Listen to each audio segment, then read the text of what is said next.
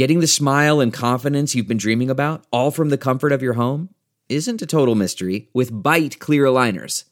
Just don't be surprised if all your friends start asking, what's your secret? Begin by ordering your at-home impression kit today for only $14.95. Bite Clear Aligners are doctor-directed and delivered to your door. Treatment costs thousands less than braces, plus they offer flexible financing, accept eligible insurance, and you can pay with your HSA FSA. Get 80% off your impression kit when you use code WONDERY at Byte.com. That's BYTE.com. Start your confidence journey today with Byte.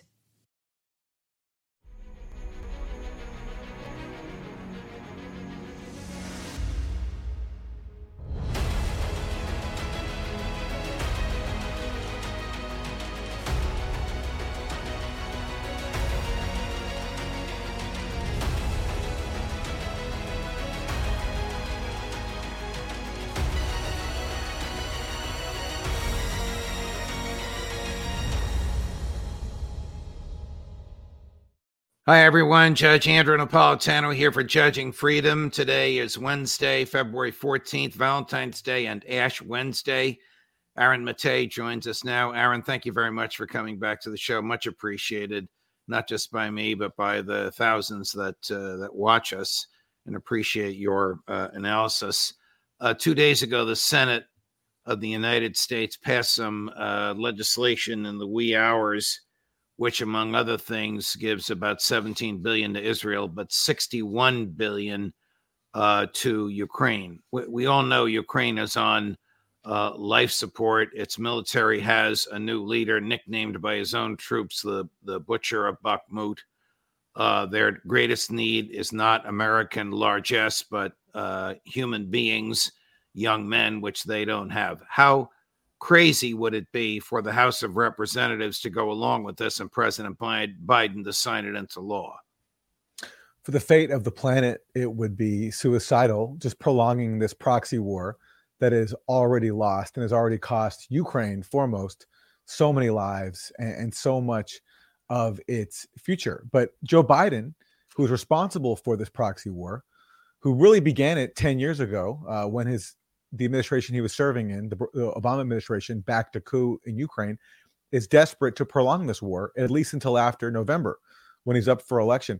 And amazingly, it was revealed recently in the Washington Post that, in the words of one U.S. official, the White House is trying to, quote, future-proof the Ukraine proxy war from a future president. So thinking here, if they can pass $61 billion in funding, that will lock in this proxy war funding for long after this year, no matter who becomes president next. So say the voters decide they don't want to go with President Biden anymore. They want to change the course. They elect President Trump. Trump will be locked into allocating billions of dollars to fight a proxy war with Russia. And that's why, in the same article in the Washington Post, they admit that only half of the $61 billion that are allocated here for Ukraine will go towards Ukraine's current battlefield needs. The other half goes to funding this proxy war long into the future. And that's a reflection that Joe Biden, who claims to be standing up for democracy in Ukraine, actually hates democracy at home. So much so that his pro-democracy bill for Ukraine actually defends against the possibility of democracy unseating him in the next election. You know, that's very interesting that you should say this. There is, of course, Supreme Court case law going back to the Nixon administration, with which you're probably familiar, that basically says the president cannot impound funds. And if the Congress orders the funds to be spent, even if the president doesn't want to spend them, he must do so. I've never really heard of anything like what the Congress is attempting to do to whoever will be inaugurated president 11 months from now, other than this Nixon experiment, but it wasn't different presidents. It happened during the Nixon administration. It's simply outrageous that they would try to do this. Here's Senator Romney stating the administration's case, cut eight, Sonia, on the floor of the Senate right before the vote. If we fail to help Ukraine, Putin will invade a NATO nation. He may delay his next invasion until he rebuilds his decimated military. But we must be clear-eyed. Ukraine is not the end. It is a step. If we fail to help Ukraine, China will eventually absorb Taiwan. If we fail to help Ukraine, NATO, the alliance that's prevented great power conflict for over 75 years, will falter and eventually disintegrate. If we fail to help Ukraine, China will eventually absorb Taiwan. If we fail to help Ukraine, we will abandon our word and our commitment, providing to our friends a view that America cannot be trusted. This reminds me of the title of that book, The Year of Magical Thinking. This is really crazy and almost ludicrous to make an argument like this. This is a neocon dream. If we don't help Ukraine, President Xi is going to take Taiwan. It's a domino theory going back to the Vietnam War.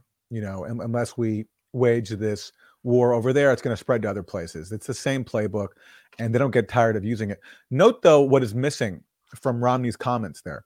Anything about the well-being of Ukraine. It's all about what could the consequences be elsewhere. Putin's going to invade a NATO country. China is going to take Taiwan.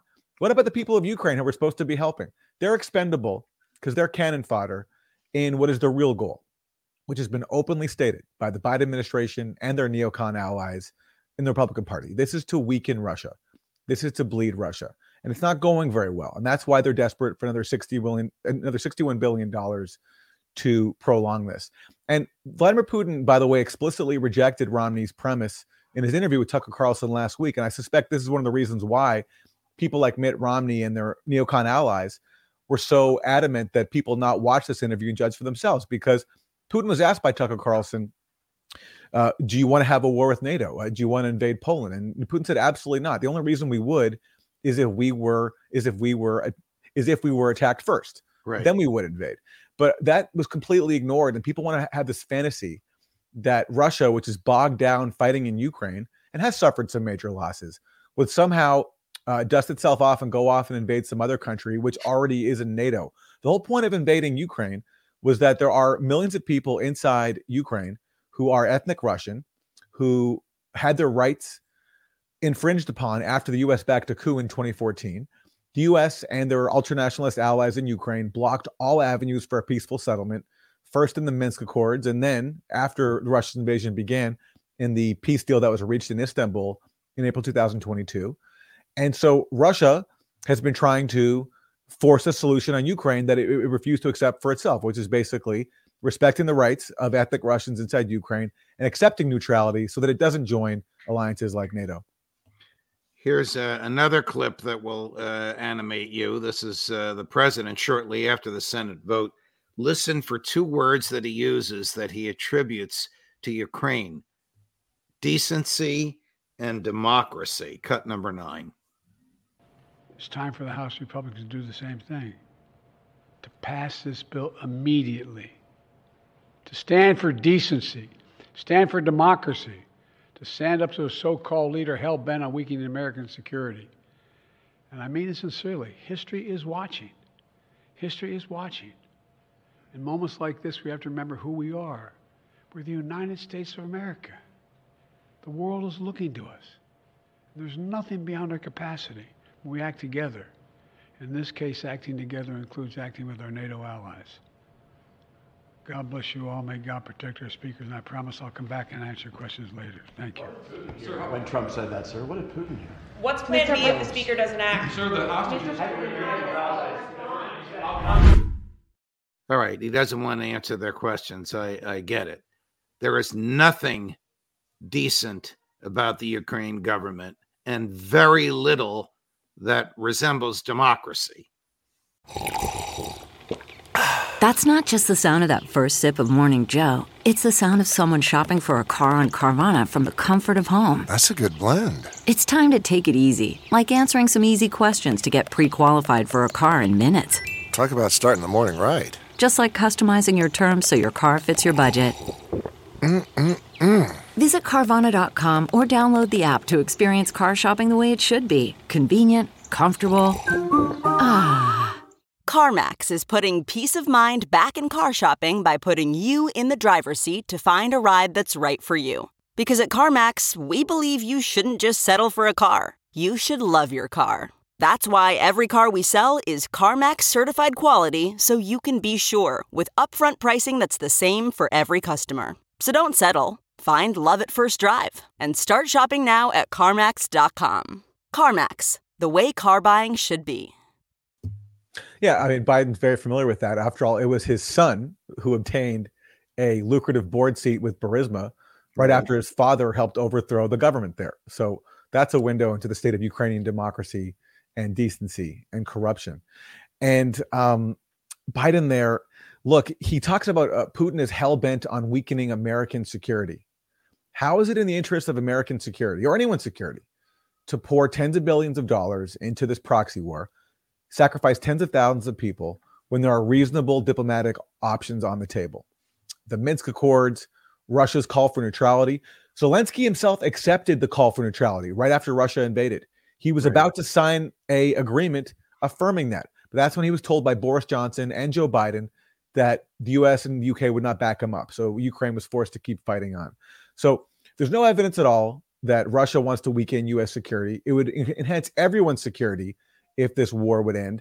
But you can say that, things like that, with no pushback. Nobody will ever ask Biden, how is Putin trying to hurt U.S. security? And how does this proxy war help U.S. security?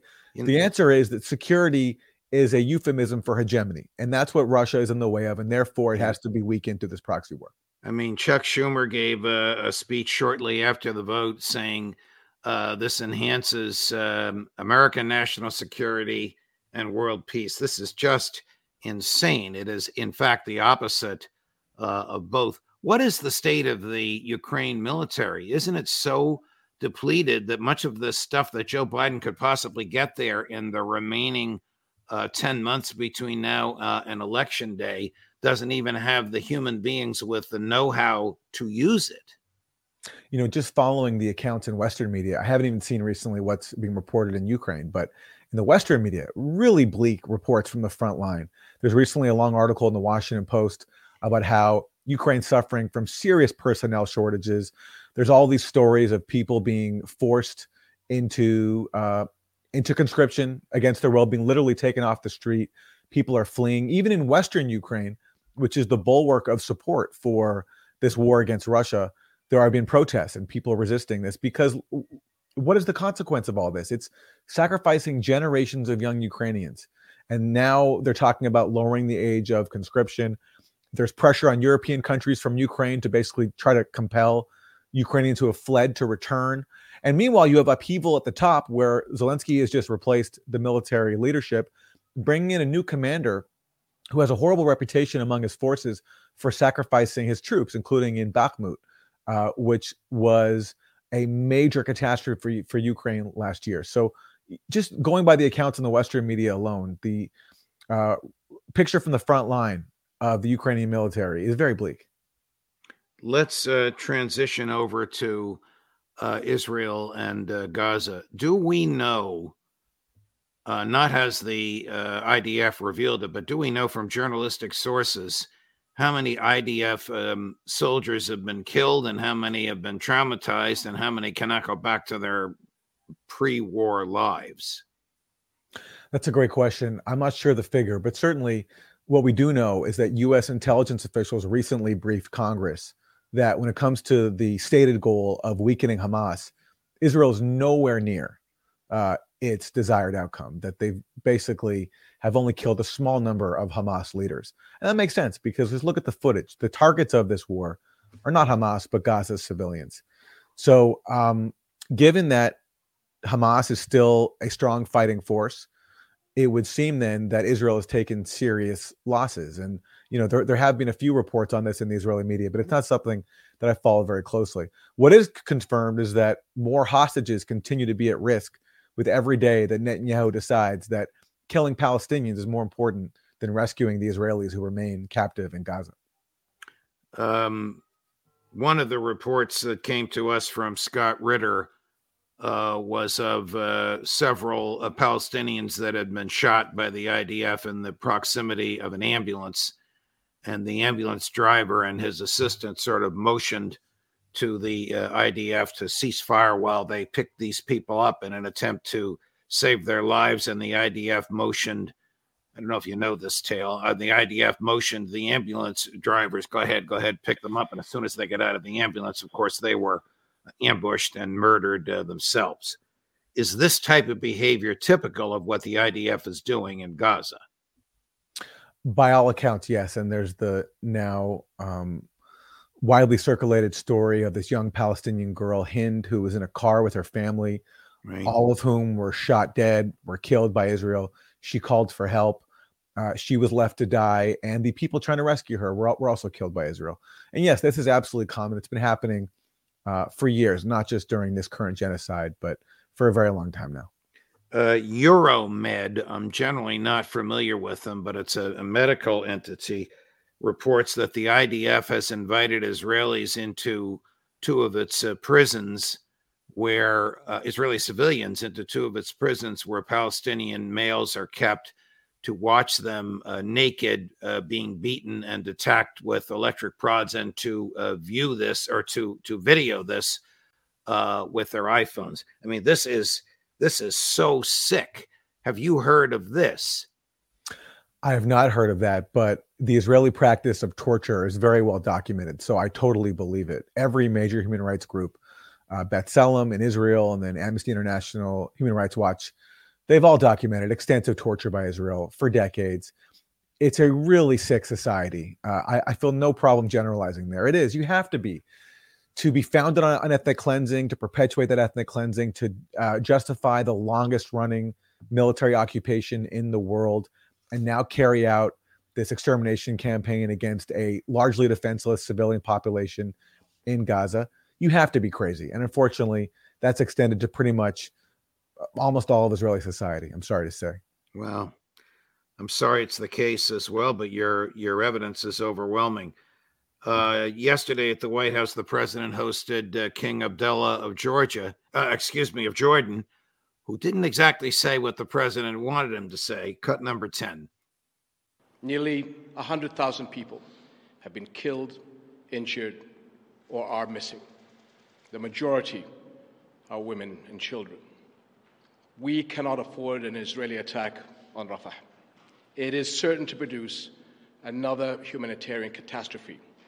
The situation is already unbearable for over 1 million people who have been pushed into Rafah since the war started. We cannot stand by and let this continue. We need a lasting ceasefire now. This war must end.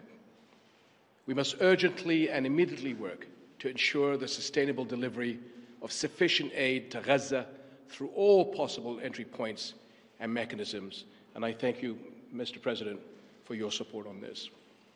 Restrictions on vital relief aid and medical items are leading to inhumane conditions. Good for him. I don't know that it's going to do any good, and I don't know what he can do as the King of Jordan, but good for him for saying that in the belly of the beast where he was. Yeah, he could do more, though. He, for example, he could stop cooperating with the U.S. military and letting them be there in Jordan so long as the U.S. is backing this genocide. And I think he's giving Biden too much credit when it comes to helping the provision of humanitarian aid. The Biden administration has enforced Israel's blockade of the Gaza Strip. Israel insists on inspecting every single piece of every single thing that comes into Gaza. And the Biden administration has backed him up on that. The White House has just admitted that Israel is blocking flour to the Gaza Strip. That's how sadistic they are. And what is the White House doing about that? So, yes, the King of Jordan faces huge unrest at home with his population up in arms about what is going on. And it was good for Biden to hear that face to face. But the King of Jordan, like everybody else, could be doing more. Talk to me about the anger in other countries in the region, and tell me if you think it will reach the level of influencing the elites who run the countries: Egypt, Turkey, Jordan, Lebanon, Syria. The Gulf monarchies have long viewed Palestinians as sort of a nuisance. They're sort of in their way, and they've been doing what they can to pacify them, hoping that by, you know, giving some limited aid to Gaza, some limited aid to the West Bank, the Palestinians will just be quiet. Obviously, October 7th showed that Palestinians are unwilling to do that. And now they've been forced to confront their own complicity in the Israeli occupation. And that's why Saudi Arabia, knowing the consequences to itself if it went along with the so-called normalization agreement with Israel, has been forced to back away. So these governments do listen to their people, and that they're afraid of them, and they will do what they can to avoid being destabilized and overthrown by their own populations, where there's a huge amount of sympathy with the Palestinian cause. But it's always within the context of preserving their own power. And look, compare what South Africa did to the Gulf monarchies. South Africa went out of its way to launch this genocide case. Why didn't the Gulf monarchies do that? And why didn't they back up South Africa when they did that? So that's just an example of the limits, I think, of action that we can expect from these Gulf monarchies, which, while providing aid to Palestinians and paying lip service to their concerns, have over the years been complicit with Israel. And the biggest example is Egypt, which after the Camp David Accords of 1979 was taken out of the equation. And Camp David was basically undertaken, as some U.S. officials have subsequently admitted, to basically remove Egypt as an obstacle to Israeli control of the West Bank and Gaza. Because once you have peace with Egypt, they can no longer stand up for Palestinian rights. So that was a major goal of the Camp David Peace Accords in 1979. And we see today Sisi playing that role to a T. He's way worse than Mubarak was, the previous leader of Egypt, before he was overthrown. And Sisi has helped enforce the siege of Gaza, has basically acted in concert with the U.S. and Israel. I mean, Sisi would be bankrupt if the United States aid were to be stopped, if he dared to frustrate or disagree with his masters in Washington. Do you think that Joe Biden has given Netanyahu some sort of a red line? I mean, I don't know how he could possibly campaign for president with people chanting Genocide Joe and with the American population disapproving of the genocide, and that number growing all the time. It's really amazing. You know, as Max Blumenthal has pointed out, Joe Biden could have a huge victory for himself if he just simply followed what his base wants, which is a ceasefire. But he won't do it. He's sort of the exact version of Donald Trump that we were told that is beholden to Russia. Remember, the whole conspiracy theory about Trump is that he's enthralled with Vladimir Putin. He's doing his bidding. That too, Joe Biden actually is when it comes to Israel. He's so attached to Israel and enforcing its hegemony and its genocide that he's willing to sabotage his own re-election chances. That's the only conclusion I can draw. I think you've probably seen this, but I want to show it, and my apologies for asking you to watch it again. This is the former director of the CIA, who was also a former Secretary of State of the United States, dancing and celebrating with IDF killers yesterday.